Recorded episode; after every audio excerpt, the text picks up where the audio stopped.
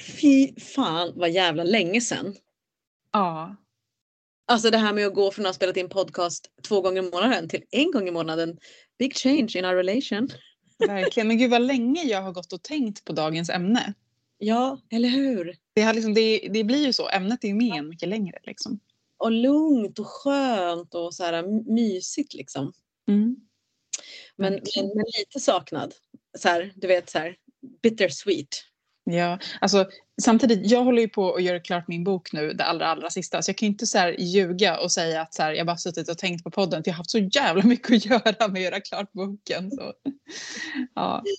Men du sprang lite, du sprang genom skog och mark för att hinna till vår inspelning. Liksom, för du... Ja, ja det är precis. Jag kom här till vår poddstart alldeles röd, illröd i ansiktet på Zoom. Bara för att jag, eh, jag fastnade liksom i min inbolkceremoni ute i skogen. Och så bara när allt var klart och jag bara satt där och, här, och det kom solstrålar och vattnet pålade och så bara mm, kolla lite på klockan så bara oh, shit! Wow. Alltså du vet ju att om det där någon gång, jag säger det här inför alla vittnen, be my witness, om det någon gång händer det igen att du fastnar i en ceremoni och du har en dejt med mig, snälla stanna kvar på ceremonin och så tar vi det här lite senare. I fucking love that. Det är så himla fint ju. Det är så ovanligt att man får förlora sig i tid. Ja, jag vet. Jag kände verkligen att det var så här. Ja, men jag, vill, jag lovade också, det, var liksom en, det blev en del av ceremonin att jag verkligen lovade att komma tillbaka till den här platsen och ha typ med mig ett så här ordentligt sittunderlag, typ fika och verkligen bara mm. jag ska verkligen komma till den här platsen för den var helt fantastisk och liksom stanna där. Men sen mm. tyckte jag också att det var lite mysigt att springa tillbaka genom skogen för att ja. I mean, jag, hade liksom, jag hade ju åkallat Bridget såklart på inbolk och hon, en av hennes djur är ju varg. Och så var jag där, jag var på ceremonin med min hund. Och så kände jag liksom att vi typ sprang som vargar tillbaka genom skogen. Alltså, jag kan tänka mig att där tänker jag så här att det där har vi pratat om förut i podcasten när man känner att man springer som en varg och för att någon kollat så bara ser man typ någon som är jävligt stressad och bara du är en varg. Man bara känner sig supersmidig och bara osynlig typ i skogen. Åh, fint. Men blev det, blev, det, blev det bra ceremoni? Ja, det blev i all enkelhet liksom. Men eh, eh, det var väldigt fint för att jag, eh, jag liksom hade inte planerat så mycket. Jag hade bara med mig lite offer och så ut. Men lite blomblad och kristaller och grejer. Jag visste inte exakt vart jag skulle vara men så var det liksom en plats som bara direkt ropade på mig där jag har också eh, firat inbolk förut. Där det mm. finns liksom så här, eh, små bäckar och liksom solen kommer in genom bladen. Och så när jag precis kom fram till den platsen så låg det två svanfjädrar där. Såklart, det är också Bridgets. Det är Bridgets djur. Så då kände jag bara så här, okej, okay, välkommen till mig, till den här platsen. Liksom. Mm. Så ja, det var jättefint. Och också liksom med din bok nu och med Bridget som liksom kreativiteten, poesin, ordet, sångens gudinna, mm. gnista tänds och så. Jag känner alltid att när inboll kommer så är det som att komma hem. Mm. Men du är, ju, är, du är ju väldigt mycket inbolk, hela du. Mm. Mm. ja, mm. Och sen bor du på typ Gotland som också hela den ön är bara inbolk. Ja men visst är det så. Isablotön liksom. Man, bara, ja. man kan bara gå någonstans så är det den energin. Alltså. Det är lite tyngre på fastlandet. Men du då, hur har du firat inbolk? Ja, men alltså, jag tycker ju alltid att den är lite, jag har lite, jag, jag, jag har inte lika lätt access till den här delen på årshjulet. Eh, så jag, eh, jag ska ju fira med gruppen i helgen eh, med min kurs. Vi ska vara på en fantastisk plats. Jag får inte säga för mycket kanske. Eller vänta nu, jo det kan jag ju verkligen avslöja. Nej, men, när vi ja. sänder det här så har vi redan gjort det. Ja exakt. Det var roligt. Och för jag är så himla exalterad över den här platsen jag har hittat. Jag ska berätta om mitt eget firande lite senare i avsnittet tänker jag för det hör ihop med dagens tema. Mm. Men eh, jag inför kurshelgen då så har jag, för jag har bara jag har drömt och jag har tänkt in och allt jag bara får till mig just nu för den här, här äh, högtiden är liksom läkning, healing. Mm. Eh, du vet, de släpper restriktionerna nu efter den här långa, långa pandemin. Alltså vi behöver läkning nu. Det är mycket polarisering, det har varit mycket rädsla, det har varit mycket sjukdom, mycket död. Alltså, eh, jag bara känner, jag fått till mig så himla mycket läkning och har då tonat in väldigt mycket på diserna och på Eir som är min mer naturliga, lätta ingång till den här högtiden. Mm. berget. Eh, och satt och liksom bara så här googlade lite, försökte hitta lite gamla texter om Lyffjaberg och eh, Menglöd och bla bla bla. Men du vet så här slö, tittade lite, tänkte om jag, jag tar upp några länkar så ska jag läsa dem sen. Och så bara sitter jag där och i mitt huvud har jag liksom så här, jag vill ha vatten och jag vill ha berg. Det är det jag har fått till mig när jag har trummat fram den här känslan av ceremonin. Men jag hittar ingenting och så bara, åh jävla Gotland som har allt liksom och hela tiden Mm. avundsjuk. Och så, så bara dyker den här platsen upp. Jag, vet, inte- jag ska inte säga namnet för jag vill inte att kanske, jag vet inte om det är rätt att säga namnet ännu. Man kan fråga mig om man vill åka dit. Men en plats kommer upp jättenära mig. Bara på en googling. Och jag bara, vad är det här? Och visar sig vara liksom en eh, väldigt gammal kultplats. Som jag helt har missat. Som ligger på ett jävla berg. Och mitt uppe på berget, vad fanns där? En våtmark. Förutom våtmark. Inne i, uppe på berget. Ah, Du vet, jag bara så här, oh my god. Och varför jag inte säger namnet på platsen, det är lite så här för att jag har precis börjat jobba där. Jag vill inte lämna ut platsen innan jag känner att den känns okej att lämna ut och, och så vidare. Så här, det är inte så att jag inte vill dela med mig av magiska platser. Det gör jag gärna men, men, Men kanske komma, att du, du måste få lära känna den och vad den vill. Den kanske inte vill. exakt, jag måste vänta med det och så. Men det var bara så här, "Åh!" och ibland kommer den här magin genom en slögoogling också. Mm. Det är så lä- alltså, flöde, bara låt det vara nu liksom så här. Mm. eh, manifest- jag blev så glad. Jag, jag känner också att det hör ihop väldigt mycket med min runa som jag har dragit, som är klipprunan. Jag behöver inte vara det. att liksom låta klipprunan bara unfold me och låta mig vara mig. Och tillåta liksom att jag kanske förut hade jag tänkt så här, men gud vad, vilken dålig prästinna jag är som typ googlar mig fram till en helig plats. Så bara, it's so fucking cool att det bara hände. Mm. Jag borde ut och söka liksom och hi, känna vindens sus och sången och så bara, det kan jag ju göra, det vet ju jag att jag kan men att bara också tillåta så här att oj vad var det här och, och jag såg det där namnet och så såg jag den, liksom, var den var och oj men det är jättenära mig och så vidare. Men det vill inte vara en dålig prästinna. Jag tycker det är att liksom så här, ja, men researcha, liksom, ta reda på, det säger jag, det uppmanar jag alltid folk att göra, att här, ta reda på liksom, historia kring platsen du bor på, vilka har gått här före, vad har man gjort här innan liksom. Det finns ju så här, ja, som sagt på Riksantikvarieämbetets hemsida finns det jättemycket bra sådana saker också som tycker jag man absolut kan göra också. Nej, men jag håller med, men jag har nog tänkt liksom, alltså det, och jag tänker att det har ihop med att man har eh, sin e sina egna skuggor handlar om att det alltid finns ett right and a wrong kind of. Liksom. Mm, mm. Ja, absolut. Jag tycker research också är superviktigt och brukar använda mig av det, men jag har alltid på något sätt låtit platsen vara så här, åh den ska komma till mig fysiskt genom att jag går. Ja. Eller liksom att någon berättar, alltså så här, lalala. Mm. Men, så att jag tror i och för sig att liksom, this is nothing new, men det var bara att jag kände i och med klipprunan så var jag så här, yeah, and stand for it and be in it. Liksom. Mm. Det är så okej. så att jag har redan känt att den här runan um, helps me för, genom året. Gud vad bra. Jag är lite dålig på att uttala den. Alltså, eh, Pertra. ja, alltså klipprunan. Mm. Alltså, hur uttalas den? Artra. Pertra. Ehm, ja, men den är lite annorlunda om man tänker att den... Ja, Formen liksom. formen ja, precis. Mm. Men jag, står, jag, står på sidan typ. jag står på sidan, men om jag liksom lägger ner den så att den liksom läggs ner så ser det ju ut som en, en eh, runpåse. Ja, och, och, faktiskt. ja, och sen så var det någon som sa att den alltid hade påmint, påmint henne om eh, Kilana Gigs position. Ja, men gud vad intressant. Så det var lite kul att få sådana. Ja. Men du, eh, en, en snabb hemlig fråga innan vi kastar oss in i, i dagens avsnitt. Det hänger ihop lite med det vi pratar om nu och det är vad du eh, längtar efter mest i det kommande solvarvet. Nu när vi är i liksom, precis början på det.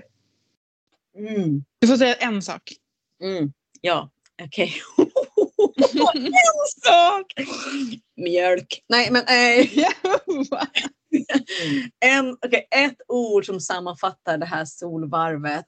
Um, um, oj oj oj, vänta, you gotta give me some time här. Alla andra som lyssnar får tänka också på, sin, ja, på sitt svar på det. Medan jag håller på och tänker och landar nu i 2022 och ordet är djupare. Mm, det har du pratat om innan också. Ja, det blir det. Jag började mm. tänka på andra ord och sen så bara, men vänta nu, vänta nu. Vänta nu. Djup, djupare. Oh. Härligt. Jag omkring och började tänka på så här, min första tanke var så här, det var faktiskt mjölk. Mjölk. Ja men det blev så här, det och sen så bara allow it to happen och så kom jag ner hit. Och du då?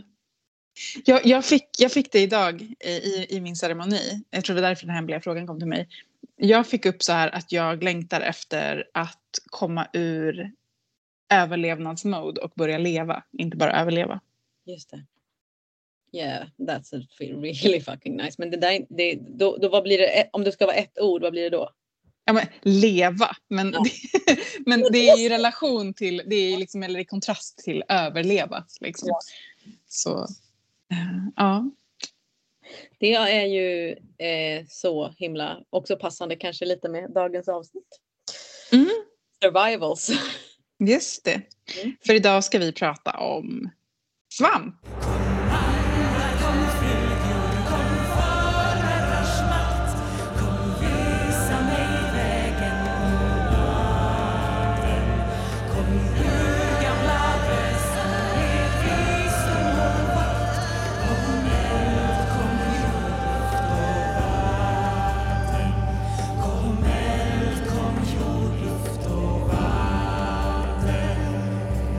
Ska prata om svamp utifrån liksom, vårt perspektiv och ingen av oss är ju speciellt superexperter på något sätt liksom. Men eh, lite, li, lite utifrån vad vi tycker om svamp och vad vi tror om svamp och eh, tankar hit och dit och alltså så här, ett samtal mellan oss, mm. inte på expertnivå. Nej, men precis. Men det var ju liksom, jag tänker att när vi väljer ämnen så kan det ibland vara så att det är något som någon av oss är värsta typ expert på. Men det kan ju också vara så här att det är någonting som någon av oss har gått och tänkt på en massa. Och så var det ju med det här ämnet, att du hade gått och tänkt en massa på det. Ja. Det och liksom blivit så här mer och mer, bara, det här vill jag utforska mer. Exakt. Och, och, pass, och då passar det att ha en podcast och där man ska göra ett avsnitt om det för då, då blir man verkligen lite mer gå, lättare att gå lite djupare in i det också. Eh, nej men jag har ju verkligen fått eh, mm, en svampfascination liksom. Eh, och framförallt kanske då eh, får jag nog tacka alltså Hella, eh, Nattorsbergs Häxans trädgård för att eh, vi började prata om svamp för några år sedan. Och när vi säger svamp nu, då menar jag liksom all svamp. Inte bara magiska svampar. Och inte bara hattsvampar, eller? Nej, inte bara hattsvampar och inte bara liksom eh, matsvampar och inte bara eh, mögelsvampar. Mm. Utan eh, det är verkligen eh, en fascination för vad det är för organism. Mm. Eh, och skickade en massa länkar till dig och då blev ju du också lite så här taggad. Mm, absolut. liksom.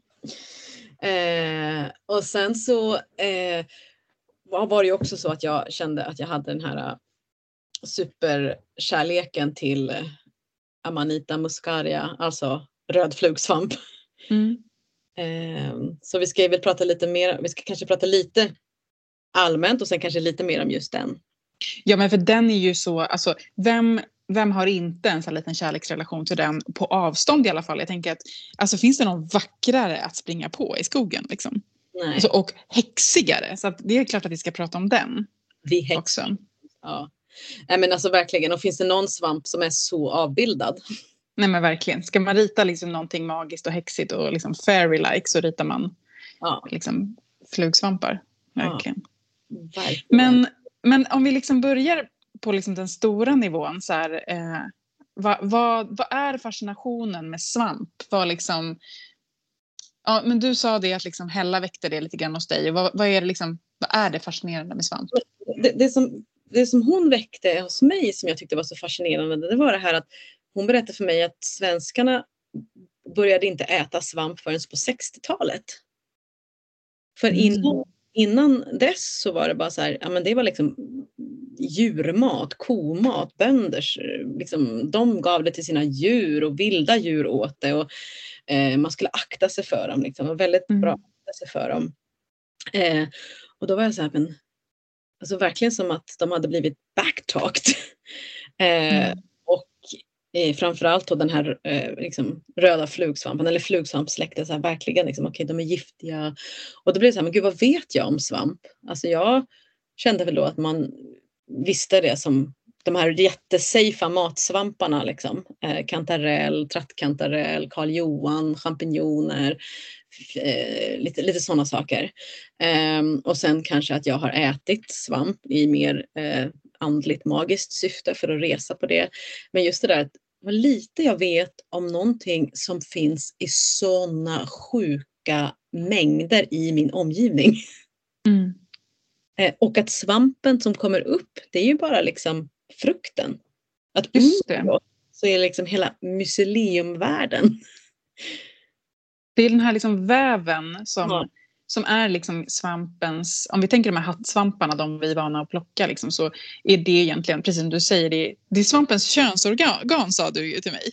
Ja, Alltså det, är väldigt så här, det blir väldigt liksom visuellt när man tänker det på att det är som små, små liksom könsorgan som sticker upp ur jorden och under är själva kroppen och det är den här väven. den är Liksom. även som, som i um, Storslagna svampar-dokumentären på Netflix som vi bägge, du och jag kollade på. Där så säger en av forskarna att varje, alltså varje fotsteg man tar, under det fotsteget så finns liksom flera tusentals kilometer av de här eh, myceliumtrådarna. Mm. Alltså det är hela tiden. Och att man andas in dem. Hela tiden när man andas in så finns det sporer. Eh, att svampen är i oss, svampen är utanför oss. Eh, och att de är så gamla. Jag tror att den äldsta liksom, svampavbildningen de har hittat den är liksom 48 miljoner år. Men alltså det vill säga sjuka, sjuka, sjuka, sjuka mängder tillbaka i tiden. Ja, alltså jag tror att liksom det, som, det som slog mig när jag, när jag kollade på den här dokumentären för, var just det här liksom att, att först när man säger svamp då ser man de här prickiga flugsvamparna framför sig eller typ man ser hattsvampar liksom. Och sen så bara inser man att, att liksom det är mycelium under oss typ överallt. Och sen är det i luften överallt, det är på vår hud, det är inne i vår kropp. Därför att Mm. svamp är liksom inte, alltså det är så mycket mer. Det är, eh, det är ju verkligen inte bara liksom, det som vi visuellt tänker är svampar. Och sen så, det de också pratade om där var ju att eh, liksom världens största organism som finns idag Mm. är, en, är ett liksom en svamp eh, som finns i Oregon. Och den Ja. är också liksom ja, mellan typ 5 och 10 000 år gammal. Alltså det är Alltså då är det ett stort liksom, nätverk. Det är ju inte en stor hattsvamp liksom. Utan,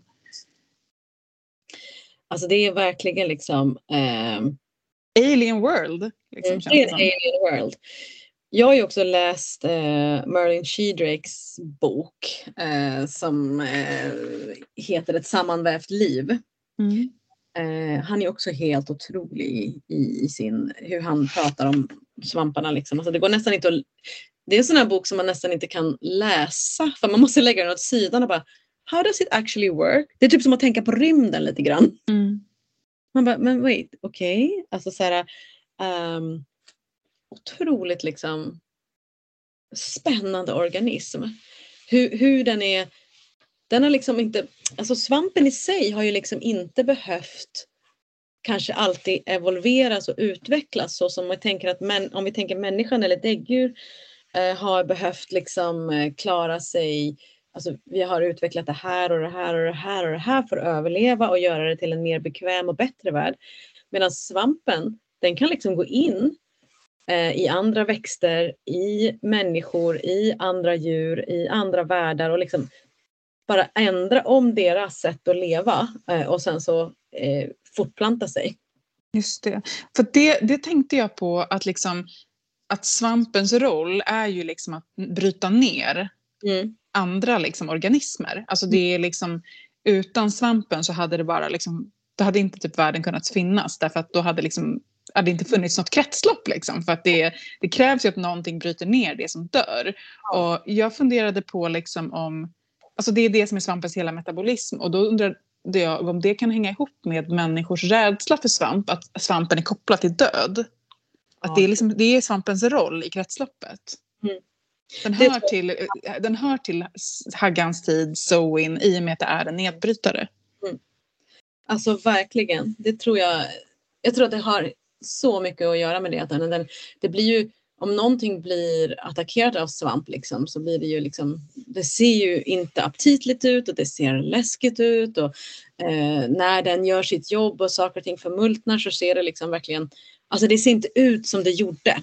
När svampen gör sitt inträde i kretsloppet så förändras det och, och, och det är läskigt med förändring oavsett ju, eller hur? Mm de här hattsvamparna som kommer upp, de olika frukterna liksom, de, de ser ju, de är ju så här, de är ju jättevackra och jättekola men de kan ju också se helt gross ut och helt slemmiga och helt, vad, vad ska vi göra med de här, det här som mm. kommer upp och syns liksom. Vi mm. ser ju inte det som händer under jorden.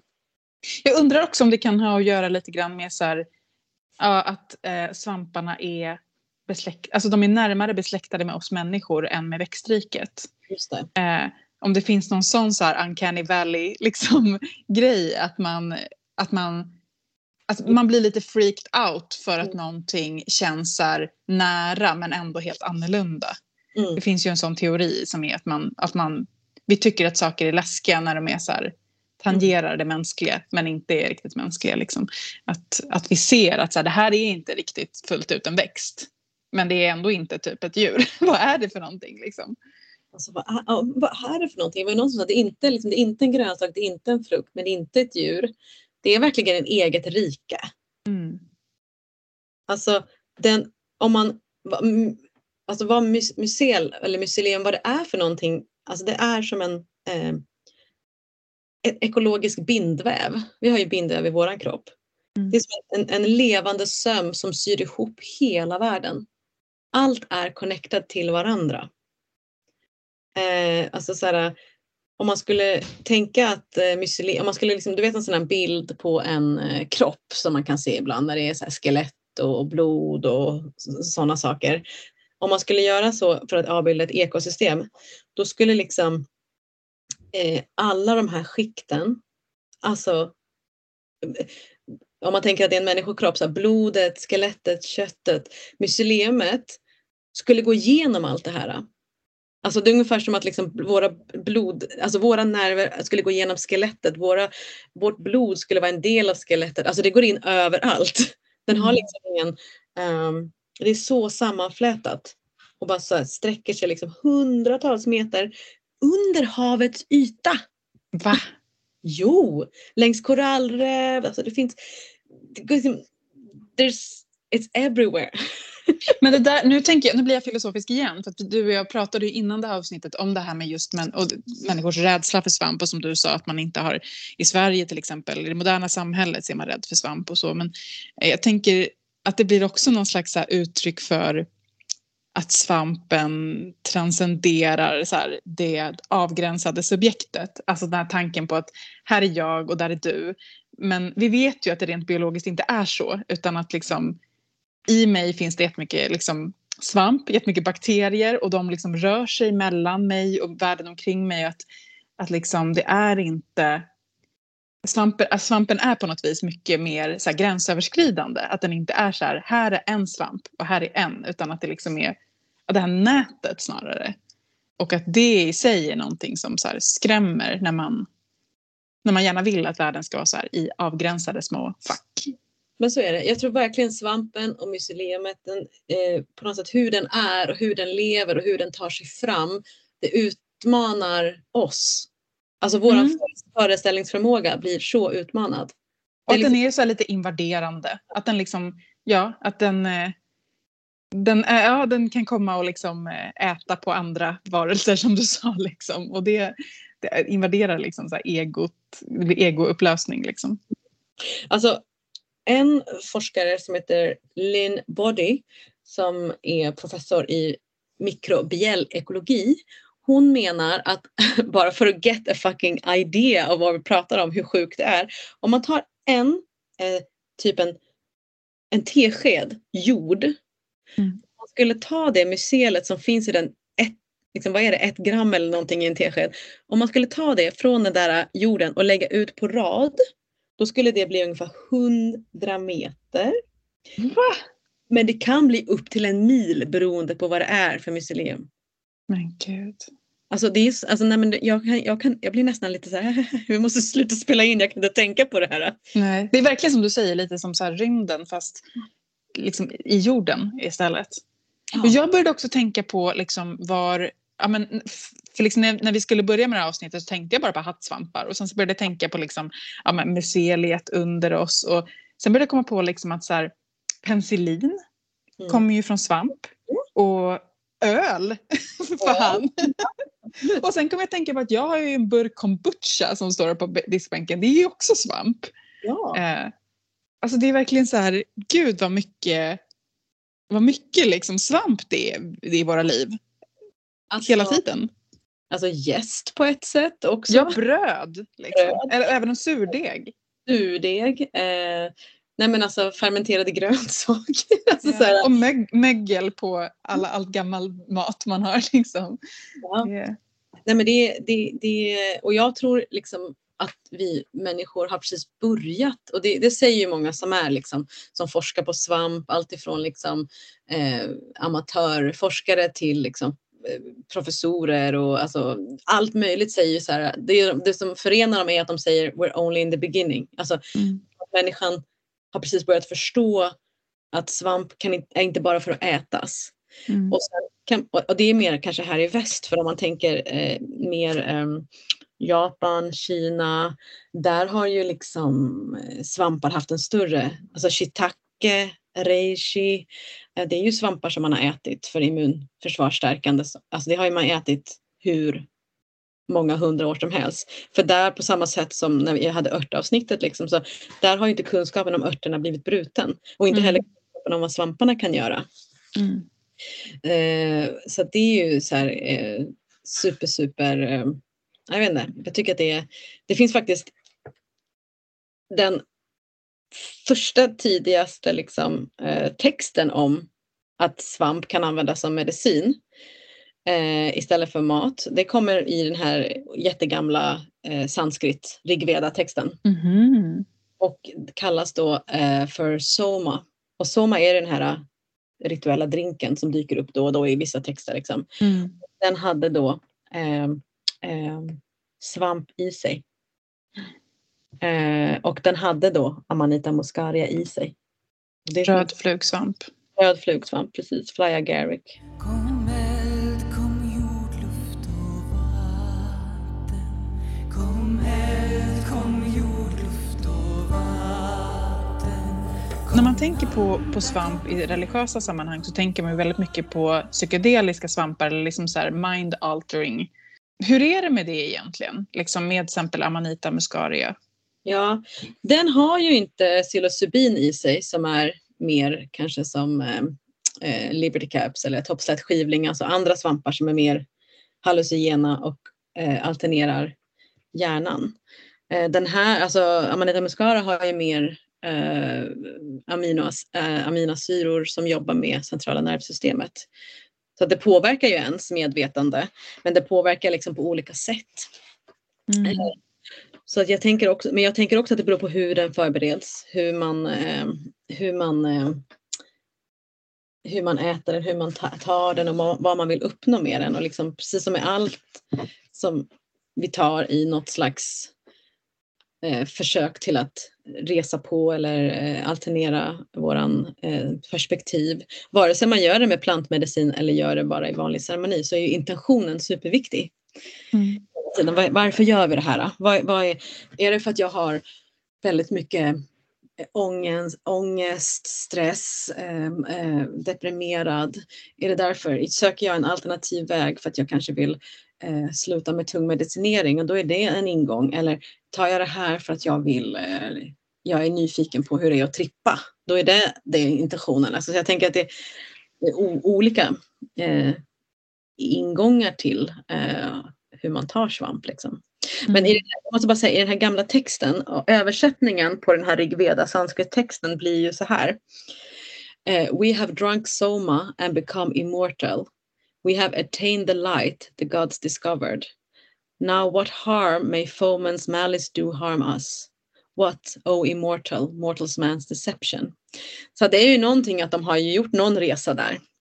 Jag vet inte, jag har ju tagit fl- eh, flugsvamp Mm. och har tagit mer eh, liksom toppslätt skivling, alltså med psilocybin. Och det är ju helt olika resor Mm.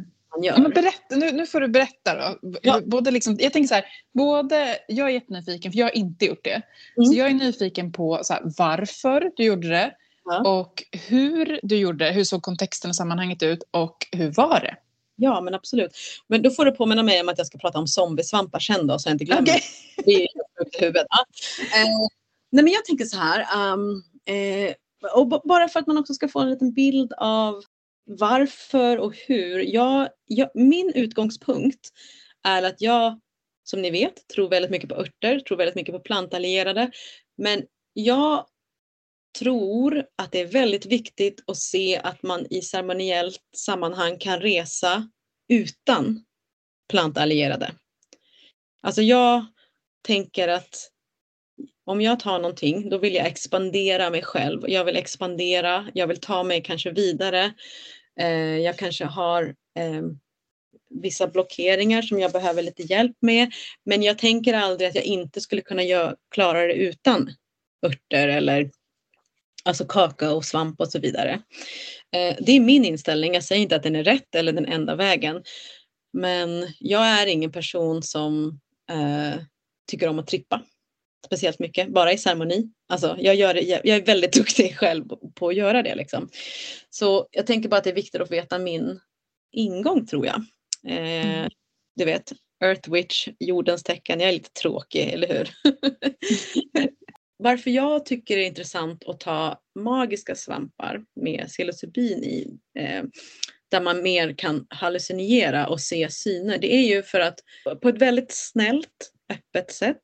Eh, jag har alltid gjort det hållen. Jag har alltid gjort det, kanske inte alltid någon som har hållit det som är ceremoniellt kunnig, men däremot har det varit i trygga rum, liksom. trygga space. Och det är folk som har vetat eh, vad det är för svampar, hur mycket man ska dosera dem och så vidare. Eh, och det som jag tycker att det hjälper mig med, det hjälper mig att ta mig, jag bypassar ju förbi min hjärna lite grann. Eh, jag, eh, och det är det den gör liksom, alltså eftersom den kemiska framställningen av psilocybin är ju LSD liksom. Så att, eh, jag tar mig förbi blockeringar, jag tar mig förbi ehm, vissa, vissa ställen i min hjärna som jag bara inte kommer förbi annars. Eh, och om jag då vill kanske få reda på något eller om jag vill skapa någonting eller om jag vill liksom eh, kanske gå djupare och få svaret ifrån en plantallierad, då skulle jag använda eh, psilocybin. Liksom. Men det är ju också väldigt liksom, man kan ju dosera det som en gång eller så kan man ju också mikrodosera det. Jag har väldigt många kompisar som mikrodoserar eh, svamp för att de, ja, men de klarar inte av medicinering. Alltså de mår Mm. så dåligt av sin medicin, för sin, alltså sin eh, ångestdämpande medicin eller sin ADHD-medicin eh, och så vidare. Att de, att de liksom de, de kan inte ta den längre och de kan inte heller inte ha någon medicin för det går åt helvete. Mm. Och då mikrodoserar de lite för att få ett lugn i huvudet. Eh, det är liksom, jag tänker också det att man, man måste ju veta sin utgångspunkt. Va, va, vad är mitt läge nu? Är jag en person som känner så här och så här och så här? Eller är jag en person som känner så här, så här och så här? Det är därför vi aldrig kommer få liksom en, eh, en och samma upplevelse. Men jag tycker, när jag har tagit svamp, är ju som att you know, it just gives me pleasure.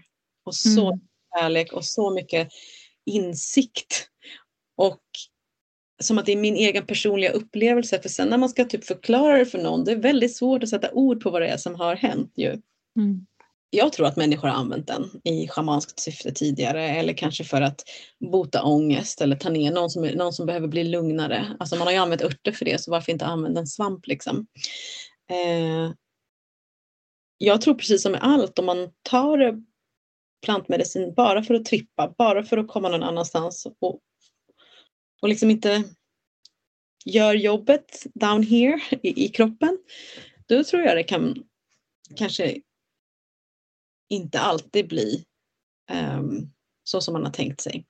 Sen kan man ju vilja gå in i en ceremoni och um, ha god uppsåt och vilja liksom, ta tag i någon sida av, av sig själv. Och det kan bli rough. Precis som det kan mm. bli en vanlig ceremoni. Alltså, du har ju träffat Hagga några gånger. Så jag menar att det kan ju vara liksom att man kanske har en intention och sen blir den inte så bara så snäll och fin och glad och härlig och bus utan det kan bli omtumlande.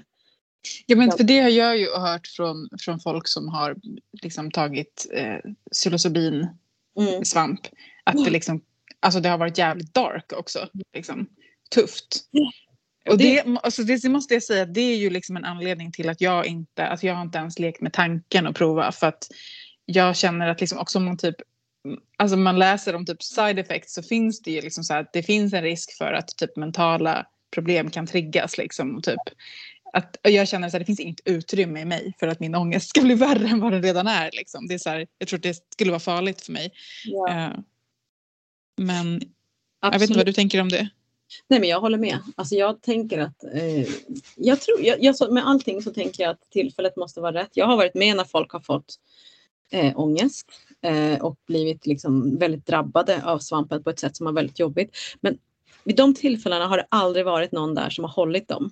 Mm. Jag vet att folk har haft jobbiga upplevelser, eh, kanske, kanske också ångest, men när det har varit någon där som har hållit dem tillsammans med svampen så har det aldrig blivit allvarligt. Mm. Alltså det har blivit mer som en jävligt omtumlande jobbig insikt för att man du är i ceremoniellt space, du har kallat in skydd, du har kallat in um, gudinnorna, gudarna. Jag tycker inte att man bara ska ta svamp icke-ceremoniellt. Men det är typ det jag tänker så himla mycket kring, kring liksom det här för att ja, vi har liksom en helt annan kultur än de kanske liksom urkulturer som har använt svamp religiöst, som du säger, så här, schamanska sammanhang och så. Liksom. Och att det kanske är mer liksom en drogkultur där svampen används och att det blir något helt annat än att göra det ceremoniellt som du säger. Liksom. Och sen när man mikrodoserar är det en annan sak, då tar man ju väldigt mm. lite. Liksom. Uh, um, men ja, att ta en större dos tror jag absolut är ceremoniellt. Liksom. Och sen Ja, intention, avsikt. Jag tror att det är superviktigt. Jag ska inte säga att alla måste göra så, såklart inte. Liksom. Men om man tänker på vad um, psilocybin vad det, alltså vad det är för någonting så är det ju liksom någonting som påverkar vårt nervsystem eh, och liksom kan förändra nervcellernas tillväxt och struktur, vilket då betyder, nu, nu pratar jag från Merlin Sheedrakes bok här, mm. det här är inte någonting som jag kan i huvudet, men om vi tänker då att det är det den gör eh, och att det var ju typ, alltså det är ganska modern forskning när man förstår att det faktiskt kan ändra nervcellernas mönster. Vilket som du säger kan vara helt fantastiskt eller så kan det vara skitjobbigt. Eh, och det är därför mikrodoseringen är mycket bättre om man vill liksom jobba med typ ångest. Alltså att inte slänga sig in direkt i en supersvamptripp. Mm. Eh, och då har de ju liksom för det var ju jättestora studier på 30-talet fram till 60-talet. Alltså stora psykedeliska studier med både LSD och eh, svampar och allt möjligt. Alternate mind, mikrodosering, mellandosering och stordosering i, i USA som sen lades ner eh, på grund av ah, jag vet inte, politik, missbruk, crazy stuff. Eh, men så har det tagits upp igen. Så i början av, 2000, sen början av 2000-talet så finns det nu igen studier, statliga studier mm. på svampar. Och då har man då kommit fram, liksom det de har kommit fram till eh, att när man tar eh, mikrodoserar psilocybin eh, den ökar liksom inte hjärnans aktivitet. Eftersom, och det, vilket de tyckte var konstigt eftersom det har en stor eh, inverkan på människans hjärna eh, och sinnen och kognition men, men den ökade inte hjärnaktiviteten. Och då så har de då gått in och pratat om någonting som kallas så här default mode network eller standardnätverket. Liksom. Då tänker de att, så här, tänk att hjärnan är typ huvudstaden. liksom, eh, utgångspunkten för den här DMA, default mode network. Eh, och eh, hela tiden så liksom tänker man ju, liksom, det är så här, all, all information ska till huvudkontoret. Alltså så här, allt ska dit. Det som man tänker, känner, ska göra, eh, ångest, eh, deadlines, eh, människors relationer, eh, kissnöd. Alltså allting ska in och bara filtreras här. Och för vissa personer så blir det ju såklart ibland för mycket och för väldigt många blir det ofta väldigt mycket. Eh, och det som då de har rapporterat i den här studien om DMA, DMN och liksom, eh, vad heter det, psilocybin det är liksom självuppfattningen ändras. Det behöver inte filtreras så himla hårt in i den här hjärncentralen. Alltså annars vill hjärnan liksom dela upp det här så himla mycket och det går ganska, det är så himla fort eftersom vi lever i en stressad värld. Skulle vi kanske inte leva i ett sånt otroligt stressat samhälle så kanske det inte skulle vara på samma nivå. Och då och då när man tar psilocybin så lugnas det här ner. Eh, och då slängs, liksom, hjärnan släpps fri från det här stora ansvaret att vara den här sambandscentralen och lösa saker och skicka ut och så vidare. Mm. Så då eh, kan det vara så här att du kanske hade lösningen precis där men på grund av att det händer så mycket i hjärnan så har liksom den kopplingen inte kunnat göras. Så då har jag haft ett nätverk liksom där borta upp till eh, höger och sen så har du haft det andra nätverket på vänster och sen när du tar det här och börjar liksom, i princip så att hjärnan kan slappna av och göra ett annat jobb än det här superwired så bara aha okej okay. så kopplas de där två ihop och så blir det lite lättare. Det som är intressant här var att de tänkte ju liksom att det skulle vara tvärtom att det skulle vara så himla så här att att det var som en tripp och det var så himla mm. Liksom. Och att allting ändrades eftersom det blir ett, ett förändrat kognitivt medvetande. Men samtidigt så hjärnan går inte upp i aktivitet utan den blir snarare lugnare.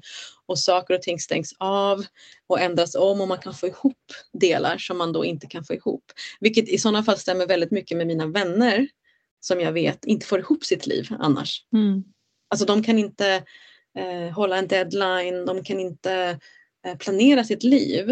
Eh, mm. Det går liksom inte att göra vanliga samtal och, och boka en tid på vårdcentral. Alltså så, här. så för dem blir den här mikrodoseringen väldigt essentiell liksom, och viktig. Mm. Eh, för då har de inte heller ångest över att de inte fungerar i samhället. Så egentligen, i ett annat samhälle, maybe they didn't have a diagnosis. Mm. Ja men absolut. Det är ju helt, det är såklart vad som är normalt och inte liksom är ju helt kontextuellt. Ja. Och vad som, vilka, vilka krav samhället ställer på oss. Liksom. Så att den här DMN-grejen, den, liksom, den, den, är upprätthåller ordningen i ett kaotiskt klassrum. Det är typ som ditt jobb som lärare. och ibland så bara, all right, vad händer här? ja, för det jag har hört liksom någon debatt om mikrodosering är ju mer så här, typ är det placebo, fungerar det ens? Liksom? Ja. Men, men jag vet inte, jag antar att det är och det att det är så tidigt liksom, i studier, alltså att man kanske inte Mm. Det liksom kanske, kanske måste mer studier liksom till. Men, men jag vet inte, jag har också hört att det funkar men jag har också hört här, folk som säger att det är placebo typ. Men... Men jag tänker också med om man tänker typ ayahuasca eller peyote och som plantmedicin så har jag också hört folk som har haft helt amazing stuff. Mm. Och folk som bara typ har mått så dåligt. Jag har hört folk som har mikrodoserar MDMA som är mer kemiskt och har fantastiska upplevelser och sen så är det tvärtom. Så att, jag, jag vet ju inte om det är, det, är det bara att den eh, det var en dålig svamp du fick eller var det du? Eller var det platsen du tog det på? Eller var du inte hållen? Alltså så här, eh, jag vet inte. Jag, jag vet faktiskt inte och nu har vi ju sagt att vi inte är experter utan vi bara ställer frågor till varandra. Mm. Jag tycker inte det är att leka med. Men jag tycker heller inte att vara jätterädd för det. Så det är väl ett jättebra förhållningssätt. Jag tänker det sammanfattar väl väldigt bra. Liksom. Ja. Men för det jag tänker är liksom, är, jag, jag äter ju liksom äh, ångestdämpande medicin eller antidepressiva egentligen. Och det jag tänker är så här, det låter ju super liksom, intressant det du säger. Men jag skulle inte våga sluta med min medicin och testa något som eventuellt inte har någon effekt. Förstår du vad jag menar? Alltså så här, jag skulle vilja ha typ hard evidence att liksom att det har effekt. För Ja. att annars skulle det betyda att jag i princip står utan liksom, någon, något, något stöd alls. Du har ju heller kanske inte några eh, side effects Nej. av, av, av den. Och, och, och del har ju inte det, men en del har ju väldigt mycket eh, Ja, det är sant. Om man inte typ känner att man har något val. Liksom. Men jag Ja. menar, det, det, är väl, det är väl typ det jag tänker. Liksom, att, så här, eh, att, att liksom det finns... Jag ser en risk med att välja bort liksom, medicin för någonting som eventuellt inte hjälper. Så att man, men, men, men hjälper det så är det ju skitbra. Liksom. Men alltså om du, det, det som vore bra om det var så att svampar funkar eh, så får Mm. vi ju direkt ett helt annat klimat än att folk ska kissa ut en massa medicin. Mm. bajsa ut en massa medicin eh, i vattnet och så vidare. Eh, vi får också en helt annan industri för att det behövs så lite medicin om, Just om det. svampar fungerar. Så ur så här ett globalt eh, klimatperspektiv så vore det fantastiskt om Verkligen. men samtidigt så eh, det är ju ganska stort steg kanske till att det blir så. Men, men I don't know, det är ju alltid så himla svårt med de här med de vetenskapliga studierna. För det finns ju en del vetenskapliga studier även här med svamp.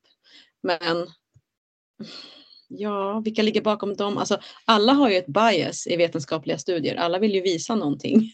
Mm. Så, men kanske om en 30-40 år så kommer det lite mer, mer forskning. Den största forskningen på svamp verkar ju också ofta, vara sådär typ insekt, att man kan använda det som insects repellent. Alltså hur, Mm. man, hur man kan liksom koda om eh, insekter att inte gå in i hus, att inte vara där genom att ha olika svampar liksom. När flugsvampen kom till mig första gången, det var när jag hade mitt diskbråck och så var det en häxa som sa, men jag skickar dig lite flugsvamp. Mhm. Va? Var det redan då?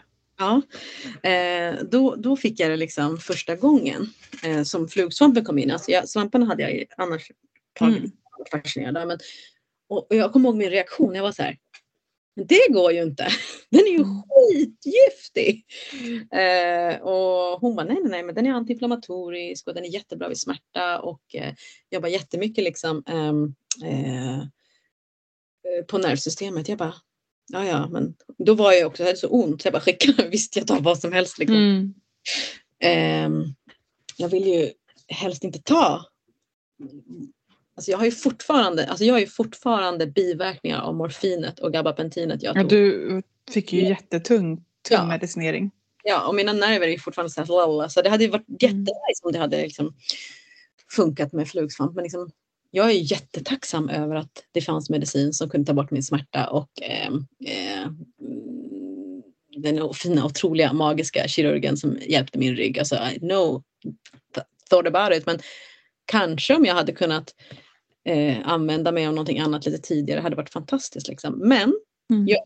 precis i början när jag smörjde min kropp, för det var utvärtes, när jag smörjde min Mm. kropp med flugsvamp, då var jag så här, hmm, okej, placebo eller inte. Men det blev väldigt likt lite grann som när man jobbar med värme och is. Mhm. Jag kände verkligen, eh, för med, med is och värmeterapi så kan man ju verkligen känna hur nerverna slappnar av. Och jag kände samma sak på kroppen. Och tänkte så här, men gud, det här borde man nästan ta invärtes, men det hade jag aldrig vågat då. Mm. Jag tänkte nej, jag kommer dö liksom. Ehm, tog passionsblomma istället. Men eh, anyway, sen när flugsvampen, då var det liksom förra året så en kompis som sa så här. Hon hade med sig lite snacks. Och det var lite dadlar och lite choklad och så var det det här bruna, hårt torkade. Jag bara, vad är det här? Hon bara, det är flugsvamp. Jag bara, eh, yeah right. uh, kul. Hon bara, nej men det är det. Jag bara, men vadå, det kan man ju inte äta. Hon bara, jo, jo, jo. Det kan man, det är jättegott. Jag bara, men vad händer liksom så här? Hon bara, nej men det, du ska ju bara ta lite. Det är bara mest för jag tänkte du ville smaka. Jag bara, ja, jag vill smaka liksom. Men herregud, jag ska hämta barnen och vad är det här? Hon bara, nej men alltså det är ingen fara. liksom. Och så smakade jag lite och det var ju så himla gott. Det smakade Mhm. skog liksom som mm, mossa, mylla liksom så här. Nötter, alltså det, det, var, det var så himla gott liksom. Och ingenting hände. Och då var jag så här, alltså gud. Jag är så rädd för någonting utan att veta egentligen väldigt lite liksom, om det. Ehm, och då tänkte jag på hur du och jag har pratat om så här monster och framförallt kvinnliga monster när de har blivit så himla eh, ond förklarade i sagan och myten. Mm. Kände jag att Amanita muscaria, Fly Agaric, du har blivit väldigt baktalad. Mother of mushrooms. Vad är det som har hänt med dig? Var- Varför har du blivit så eh, liksom hatad och farlig? Och då, då blev jag liksom nästan besatt av den svampen och har typ läst hur mycket som helst. Och, eh, vad är det för någon svamp? Liksom? Men är, inte liksom, är hon inte lite så här liknande typ den, den så här sexiga häxan som är typ så farlig och liksom även så här för att hon är så vacker, Amanita Muscaria. Liksom. Verkligen så här röd, den här liksom sensuella färgen och som så verkligen bara står och lyser där i skogen. Men, men liksom, samma typ av monster som i sagorna är liksom också kanske sexuella och lockande. Liksom. Jag vet inte. Nej, men jag, jag, jag håller med dig. Liksom. Och sen så tänker jag ehm, lite som det som du nämnde innan vi spelade in podcasten, det här med Ehm, um, missionerandet när någonting är bra.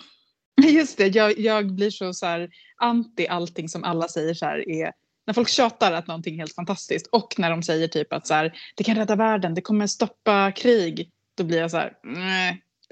If it sounds too good to be true, it's probably too good to be true. typ. Ja men precis, och liksom, då, då, jag tänker liksom att, att det, och det är ju som med allt, liksom, att det, det biter sig själv i svansen. Liksom, att, att kanske liksom, att varför de här psykedeliska studierna fick sluta var ju för att det blev ju extremt liksom att Alltså dels kanske kanske det var politiskt att så här, oj men nu är det massa människor som inte vill värvas och gå med i armén. Eh, eller så är det massa människor som helt plötsligt inte vill gifta sig och skaffa barn. Eller nu är det massa människor som bryter med sina föräldratraditioner, vilket var en del av 60-talet generellt kanske. Liksom. Mm. Eh, och sen, men sam, i, de, den kombinationen också med att då det finns, eh, fanns personer bakom den psykedeliska rörelsen som var väldigt mycket för att det här löste allt. Liksom. Det här var enda vägen till andligt upplysning, upplysning och tog man det här så kunde man verkligen fokusera på det som var viktigt i livet. Eh, men, men kanske väldigt verklighetsfrånvänt på ett sätt också. Eh, och eh, i det så blir det liksom en, alltså det funkar inte, det blir extremt åt alla håll. Liksom att, Åh, svamp är livsfarligt och det här funkar inte och så här, svamp är lösningen på allt. Mm. Eh, och, så, och, då, och då har det väl alltid funnits en del s- s- starka krafter som lätt kan då bara säga så här, men säg att alla de här svamparna är giftiga. Det är lika Mm. lätt, de tillhör samma släkte, de är giftiga liksom. Och jag menar i eh, flugsvampen, Fly agaric, Amanita mus- muscaria, så finns det ju, äter du den rå, speciellt om du är liten, ett barn, så får du ju, alltså du kommer ju kräkas, du kommer få ont i magen, den stör lever och njurar, den kan vara, vara skadlig och äter du väldigt mycket, då är den ju dödlig, för det vet vi ju och det är ju med örter också. Alltså du kan inte ta vissa örter för det pajar levern. Mm. Djur som är giftiga går ofta direkt liksom, på levern, andningssystemet. Alltså det är ju, det är ju liksom naturens sätt att försvara sig på ett sätt. Så det är klart att den, den, den kan vara dödlig men det finns ju inga dokumenterade fall eh, på, på död av röd flugsvamp. Däremot så finns det folk har blivit förgiftade, speciellt barn. Liksom. Ehm, så Ja, det är ju inte så som många tror den giftigaste svampen i Nej. Sverige.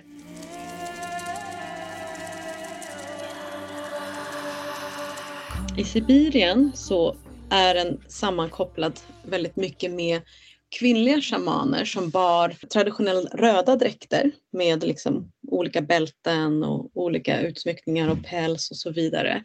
Och de här shamanerna ehm, eh, eh, jobbade med flugsvampen för att, att resa på den.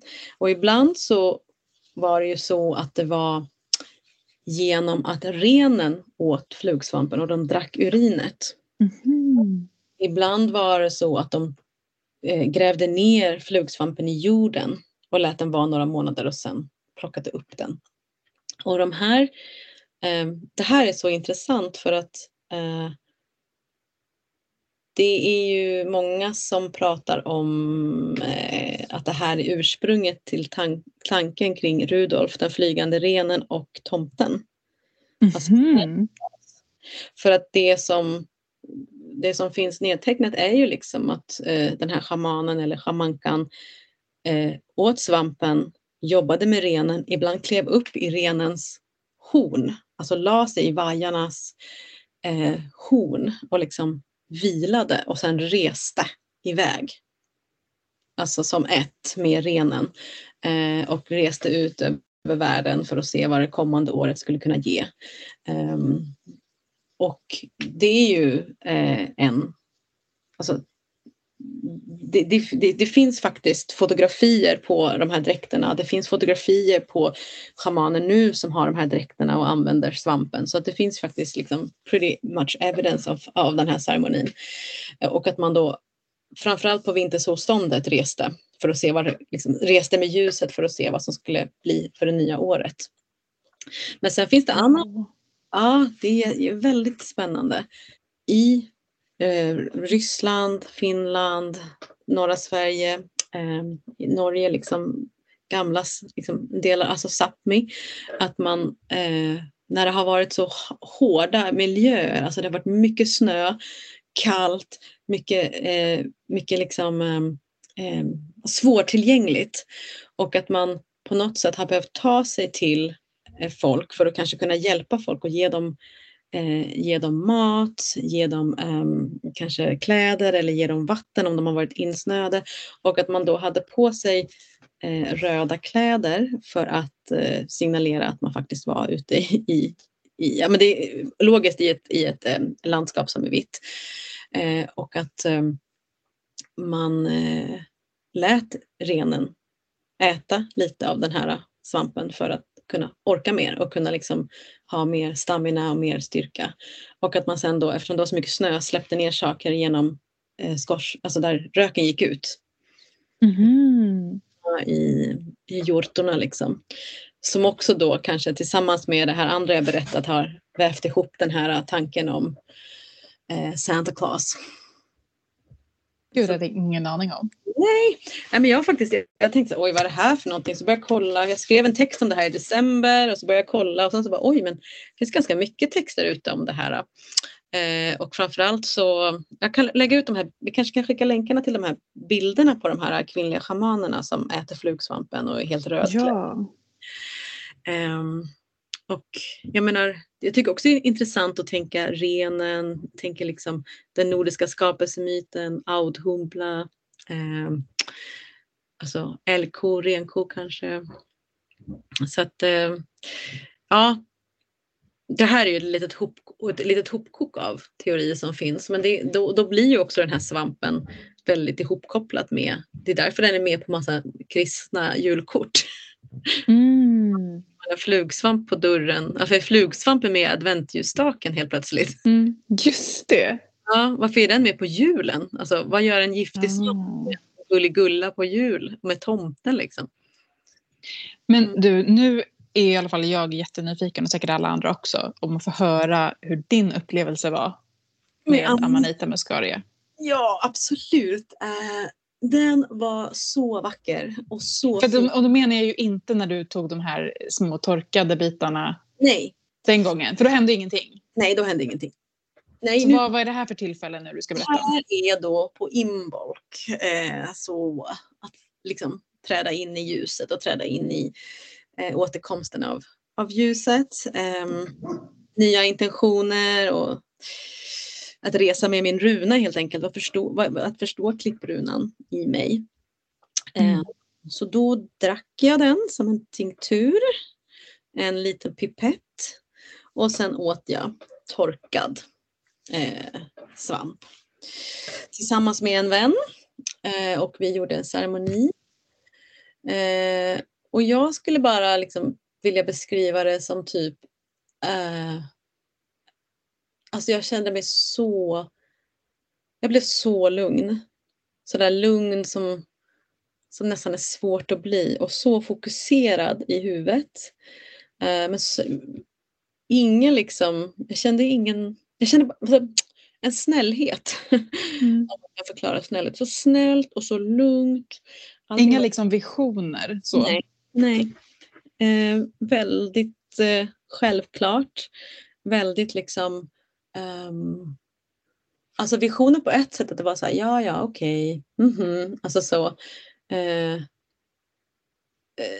det hör ju till liksom att alltså min, min runa handlar ju om djupare, hela jag handlar om djupare så det är kanske inte så konstigt att jag också blev väldigt lugn Mm. och fick liksom förstå ännu mer av det djupet. Men, men det som jag tyckte var så fint, jag vet inte om, om det är någon här som kanske har gjort yin-yoga eller någon här som kanske har tagit kakao någon gång. Det är också väldigt så här, hjärtöppnande. Mm. Det går, jobbar ju på det centrala nervsystemet, framförallt på det parasympatiska nervsystemet som gör att man blir lugn. Alltså det är ju det som Antonia pratade om i sommaravsnittet om polyvagal theory. Eh, att den, den här liksom flight and fight-modet är helt avstängt. Det blir helt avstängt. Jag ska inte bara överleva, jag ska bara leva. Det kändes Ja. Snällt liksom. Wow. Mm. Alltså det, det är ju verkligen helt motsatt till den väldigt florerande myten om att bärsärkarna åt flugsvamp för att just hamna i bärsärk. Men jag vet, men jag tror faktiskt att man kan göra det också för att när man dricker i tinktur eller torkat då har man kom- konverterat, det är två verksamma ämnen i, i flugsvampen. Eh, och den ena är den här musk, mus, mus, muskimol som är den här effekten som jag pratar om nu. Den här lugnande, dämpande. Den som också är väldigt bra om man då tänker att man kanske har mycket ångest och eh, eh, PTSD och trauma. Att man behöver lugna nervsystemet. Så jag kom ju direkt in i den här lugnande. Mm. Men ehm, det finns det, det andra som är mer en upp, alltså om, om den här muskamol mer hjälper oss att komma ner. Ibo, ibotensyra eller ibotenic acid, det hjälper oss att komma upp lite. Mm. Äter du den rå, det är också då om du äter den rå så är det ibotenic acid eller eh, den här aminosyran som gör att du kan få kramper, må illa, spy. Så att, att äta den rå är nog ingenting som någon ska göra som inte har kanske testat några gånger och förstår hur, hur de kan äta den torrt eller litet liksom. För att kroppen Mm. reagerar väldigt starkt på det. Men jag kan tänka mig om man vet hur man doserar den råa så kan man nog få den här eh, Uppåt liksom. grejen. Det, det tror jag. Mm. Eh, eh, men att den, den är nog ganska kort liksom. För när man torkar en svamp så blir det liksom bara 10 till 20 procent av den här ibotenic acid i svampen kvar. Ehm, och det är väl liksom det, det är väl det som är mest kanske intressant. Alltså det andra är väl, det får man, jag, jag, jag vet inte, jag tänker nog också så här att eh, jag tyckte att det var så fint att kunna ha en sån allierad eh, när man någon gång, speciellt känner när man går igenom sådana perioder när man är så himla hård mot sig själv och eh, arg liksom och, och in, inte kommer, alltså när man känner sig lite fast så kände jag så här, Mm. okej den här, jag flyger, det här, att flyga på det här är ju att liksom så här, be kind to yourself och vara snäll. Eh, men det här är en gång jag har testat att äta det på det här sättet så att jag kan inte säga att it's always like this. Liksom. Men Mm. det blev en krispighet, en snällhet, en enkelhet. Eh, jag skulle absolut inte blanda det med någonting annat. Jag skulle inte ta det om jag äter någon medicin. Jag skulle inte ta det om jag har druckit alkohol. Jag skulle inte köra bil. Jag skulle, alltså det är mycket jag inte skulle göra med det men det var inte som en, alltså, Tripp liksom. nej inte, inte en sån tripp. Eh, och jag tror om man tycker att det här är intressant för jag vet att folk är intresserade av, av svampar så finns det en kvinna som heter Amanita Dreamer som har en hemsida och hon är ju liksom, ja, jag ska inte berätta hennes historia men hon har sin historia. Eller jag kan berätta hennes början för den är väldigt intressant. Eh, hon var väldigt deprimerad och eh, väldigt suicidal eh, och hade ätit då eh, benzo och för att liksom, ja, bara liksom pausa allt, Satt allt on pause. Eh, men det är ju väldigt tung medicinering och väldigt svårt att komma ur det. Liksom det. Hon hade försökt sluta med medicinen i fem år men det, liksom, det gick inte. Så hon hade bara bestämt sig för att nu, nu tar jag liv, jag ska ta livet av mig. Men hon hade två barn. Och hon satte sig på trappan och bara Fan alltså, men jag har inget liv, jag lever inte. Alltså jag är som en levande död.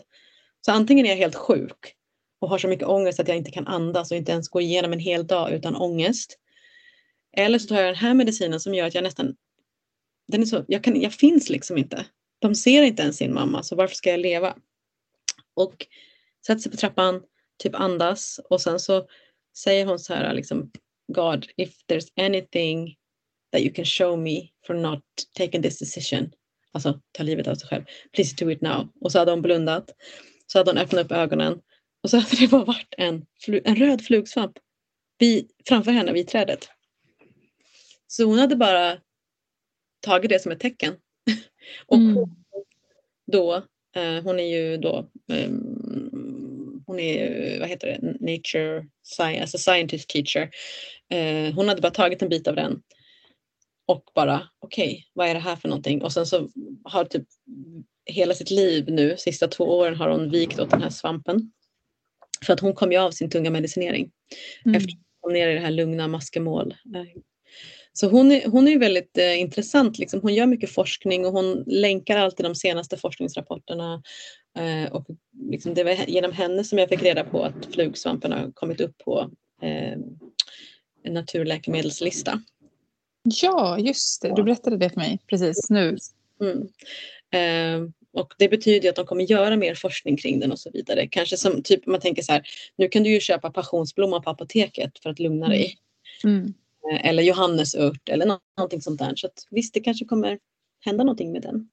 Alltså jag rekommenderar ju på något sätt plantallierade som en del av en ceremoniell praktis om man kan och vill och känner att eh, det vore någonting för en men inte bara för att man måste för att vara en Mm. bra häxa. Mm. Så. Ehm, men väldigt liksom, jag kände väl efteråt liksom att just det här apropå djup, att jag bara ja. Nej men jag, det är, för mig är det så självklart. Det är det enda som, alltså det är ju också så här typiskt, hallå gud, det här har jag väl kunnat komma fram till ändå. Men just det där, att just be kind.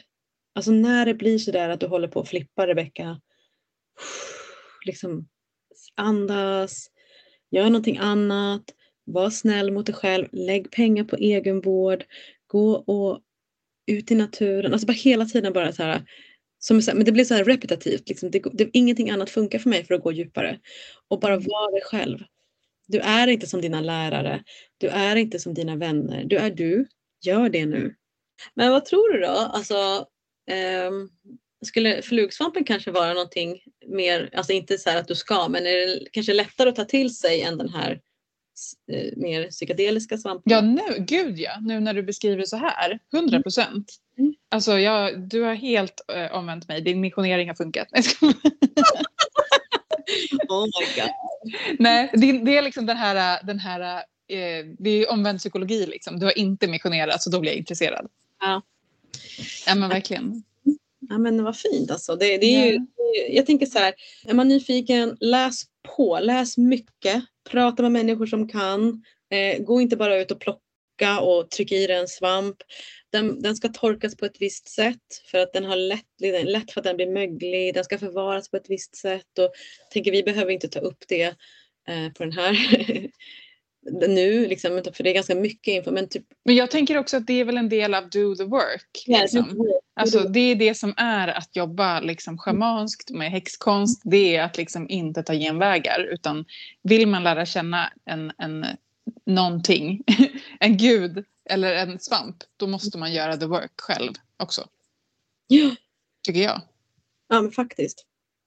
Jag fick också, jag bara kom på en så här, jag hade skrivit några roliga anteckningar här men att det här muskemål, det här liksom lugnande delen, eh, den, den substansen i flugsvampen den eh, eh, liksom bryts inte ner av kroppen utan den är, eh, blir en del av urinet. Så i Rigveda-boken så finns det ju också så här, eh, dokumenterat att man gick till sin, eh, ja, till, till, till din shaman och, och drack deras urin. Eh, det är ju liksom så här faktiskt eh, eh, Ett alternativ. det är ett alternativ. Det är ett alternativ, absolut. Man ska ju veta att den, att den, är, den är ju liksom, den kan absolut ge kräkningar, eh, den kan absolut ge huvudvärk, den kan ge spasmer, kramper. Så att absolut, know what you're doing liksom. Som med allt, do the work. Mm. Men du, zombiesvamparna då? Åh gud, zombiesvamparna, har vi tid? Har vi tid? Ja, men okej, zombiesvamparna, de, de ska man nog inte äta. vad, vad är en zombiesvampar? Det är en typ av svampar som kan manipulera insekter och djur för att fortplanta sig. Eh, de lever liksom inuti insekter. Alltså, och på det här sättet också. Lyssna på det här. De kapar liksom en insekt. Det finns en svamp som heter, ja oh, gud vilket svårt namn, men den heter Opicordyceps neletalis. Den och hästmyran jobbar tajt ihop. För att eh, svampen infekterar myran som då mister sin höjdskräck. Den tycker inte om att vara på höjder. Den är ju gärna på marken. Eh, och, men då börjar den klättra upp i närmaste växt och eh, klättrar upp, upp, upp, upp, upp. Och när den kommer till en exakt plats på växten, precis under bladverket, då så tvingar svampen myran att liksom klämma fast sina käkar i växten. I liksom så bara rakt in i växten och då så börjar, alltså det här är så sjukt, då börjar det här mycelet komma, så fort den biter fast så börjar mycelet, så eftersom eh, svampen är i myran, växa fast i växten från myrans alla mm. fötter och syr fast dem vid skälken. Och då, så, sen så smäll, alltså sen så, så liksom, svampen kodar om myran så att den, kroppen börjar upplösas och sen smälter samman med växten och sen från eh, liksom, den här nedsmältningen så kommer liksom en skälk gro ur huvudet på myran. Vilken då, den här skälken som kommer ut här, då får den sporerna att bara ramla ner över myrorna som rör sig där under. Då fastnar de på de andra myrorna. Och sen så för de här andra myrorna iväg sporerna. Så att, och om sporerna inte fastnar på myrorna, då lägger det sig på marken eller så som ett mycelium, som ett snubbeltråd. Så myrorna typ snubblar på den här osynliga tråden så att det ändå kommer upp på deras kroppar. Det här gör den här svampen exakt vid en specifik tid, specifik plats och när det är dags att fortplanta sig. Liksom. Så den gör inte det hela tiden. Det är inte så att nu ska vi döda hästmyror utan nu behövs det här. Liksom. Mm. Så tar det några stycken. Liksom. Det de också har kommit fram till att de här zombiesvamparna, de kontrollerar vävnaden de kontrollerar inte helt hjärnan. De nästan stänger av hjärnan och kroppen och tar över. De blir liksom ett protesorgan i myrornas kroppar. Så det är liksom skräckfilmsmaterial? 40 procent av en infekterad myra, alltså som har zombiesvampen i sig, är zombies, alltså den har tagit över biomassan, 40 procent. Uh, bara slingra sig igenom liksom, kroppshålorna och så här. Ja, det, är, det är som sagt det är lite så att man förstår svampens dåliga rykte liksom, när man hör sånt här. Ja, eller hur? Eller hur? Så nu mm. håller de på att försöka liksom, eh, de försöker liksom förstå, eh, men förstå det här, för det här tänker de, det här måste man ju kunna använda eh, exempelvis med cancer. Eller exempel, liksom så att, att man kan koda om en mm. kropp med hjälp av det här. Eh, eftersom svampen kan liksom styra deras muskler, styra centrala nervsystemet. Eh, och svampen är inte fysiskt närvarande i insektens hjärna. Så att den ändrar liksom inte hjärnan, den ändrar bara kroppen mm. tillfälligt. Mm. Den här svampen är ganska eh, nära besläktad med eh, eh, vad heter det, mm, en annan svamp som, heter, som kallas ibland för mjöldryga. Den kanske du känner in till? Mm, känner igen namnet när du säger det. det. Många hästar kan bli galna när de mm. äter gammal eh, halm eller gräs som har blivit infekterat av mjöldryga. Mm. Och det är för att det är en sån här svamp där i som är lite liknande på det här sättet. Okay. Hästen är mycket större djur och den har inte lärt sig ännu någonting med hästen. Men det är därför, då blir de ännu säger du? Gud förlåt. Den äldsta, det var det jag sa, liksom, att den äldsta beviset för att de har hittat just exakt samma mönster. Det, det finns från en, en växt, som, alltså en fossilerad växt som visar på den här myrans dödsgrepp eh, på exakt samma ställe på en exakt likadan växt. Inte Mm. exakt, men från det, det växtsläktet. Mm. 48 miljoner år gammal. Och det visar hur lång, alltså så här, hur länge har inte den här äh, svampen utvecklat det här beteendet? Mm. Att manipulera djurens sinnen. Så jag menar, who knows what's going on underneath our feet?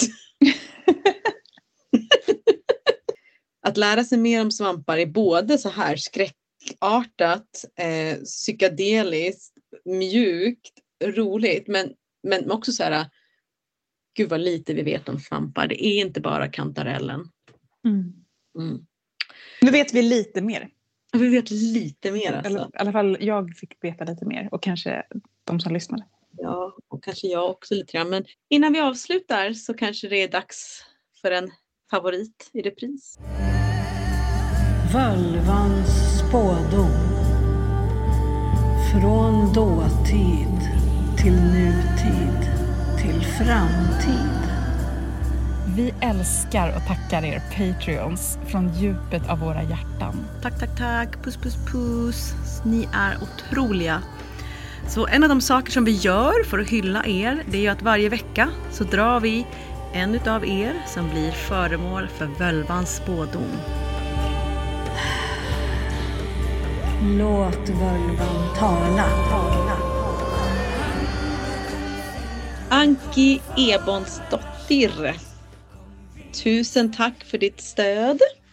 Och, eh, när jag eh, tonade in på dig och eh, satte mig eh, ute. Det var liksom typ på morgonen, det var sol, det var jättevackert, fortfarande väldigt, väldigt kallt ute. Eh, och kanske lite med eh, svampresearch någonstans i min kropp så var det som att jag, ehm, jag kände liksom hur någonting buffade på mig. Eh, alltså inte, alltså mycelium, alltså jag menar inte att jag hade tagit svampen när jag fick den här visionen. Eh, utan alltså bara att jag har liksom tänkt väldigt mycket på mycelium. Så jag satt, jag tror att jag tonade in på ditt namn och så tänkte bara ner i jorden och tänkte de här myceliumtrådarna som bara gick ut från mig liksom och så bara tjuff, liksom. Eh, och då upplevde jag liksom som att det var någonting som buffade på mig. Det var det ju inte liksom så här fysiskt men att det var någonting som buffade och så försökte jag förstå vad är det som buffar liksom. Eh, och då så fick jag till mig en, att det var en mule som buffade liksom lite så här nyfiket, så här, kom, kom med.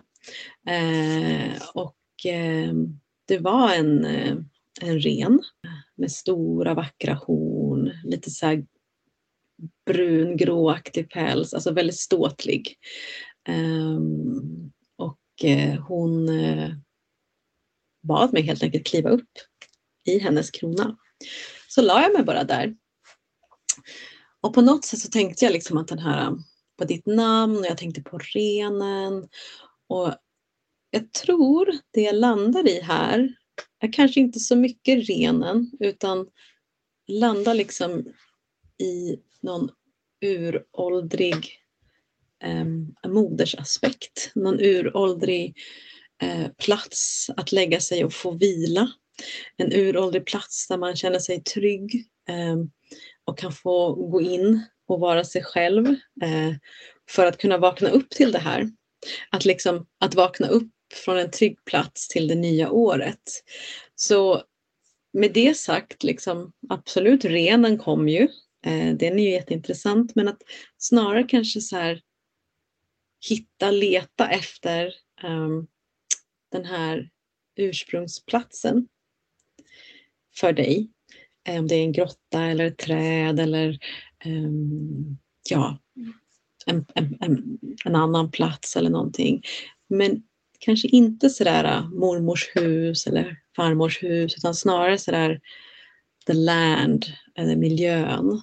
Och att du kanske kan ta hjälp av renen när du reser dit eller tar dig dit liksom, som, en, som en allierad, som en, en, en uråldrig kompis.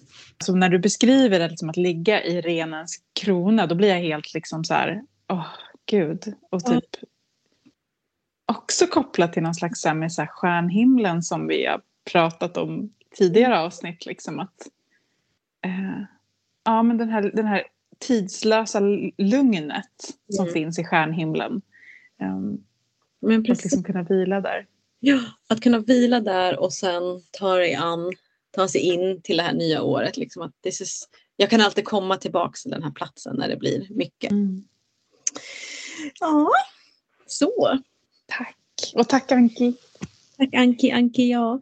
Och tack alla eh, nya Patreons som har kommit till oss sedan förra avsnittet. Eh, vi kommer fortsätta och dra eh, ett, eh, ett tarotkort, ett årsenergitarotkort för alla nya fram till, vad sa vi nu Elin? Vi sa Sista februari. Alltså februari ut.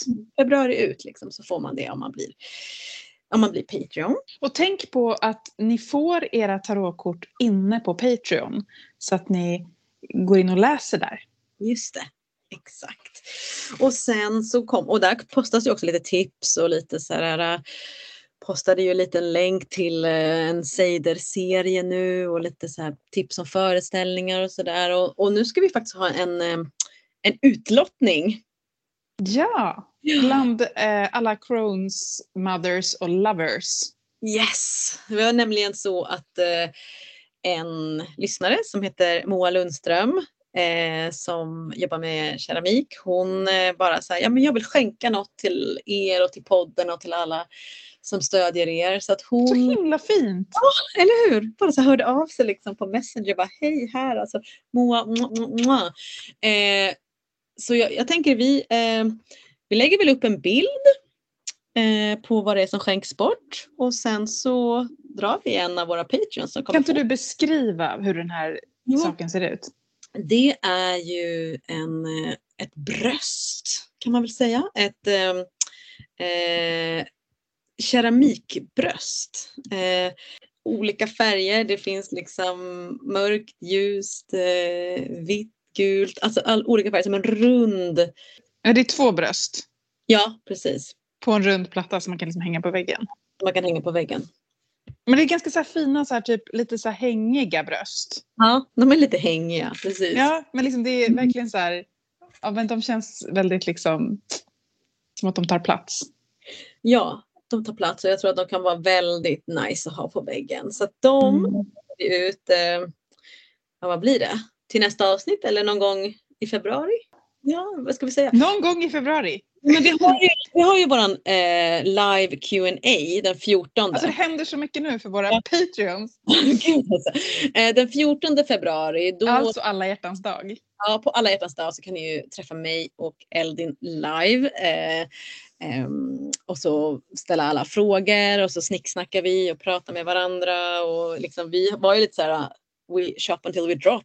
Vi får se hur länge det blir alltså, men vi hoppas verkligen att många vill vara med då.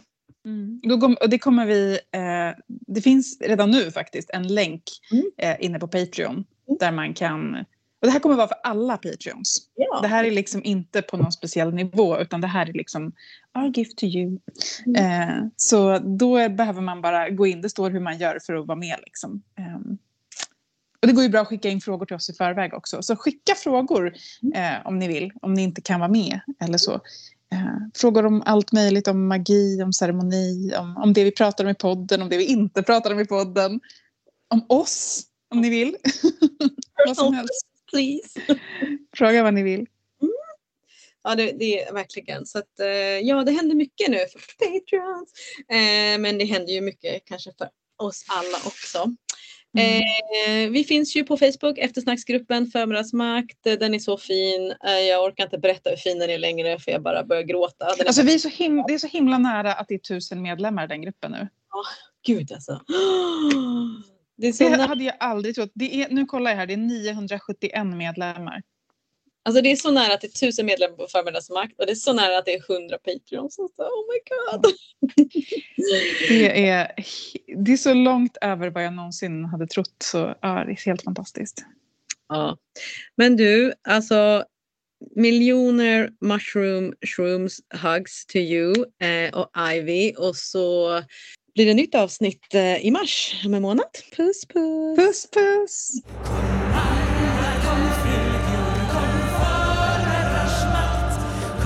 Du stödja vår podcast ytterligare så kan du Betygsätta podcasten. prenumerera på podcasten för att öka vår synlighet. Bli medlem på Patreon så får du dessutom en massa häxiga benefits. Gå in på patreon.com formodrarsmakt. Och vill du ta del av ytterligare samtal med likasinnande, bli medlem i Facebookgruppen Förmödrars makt eftersnack.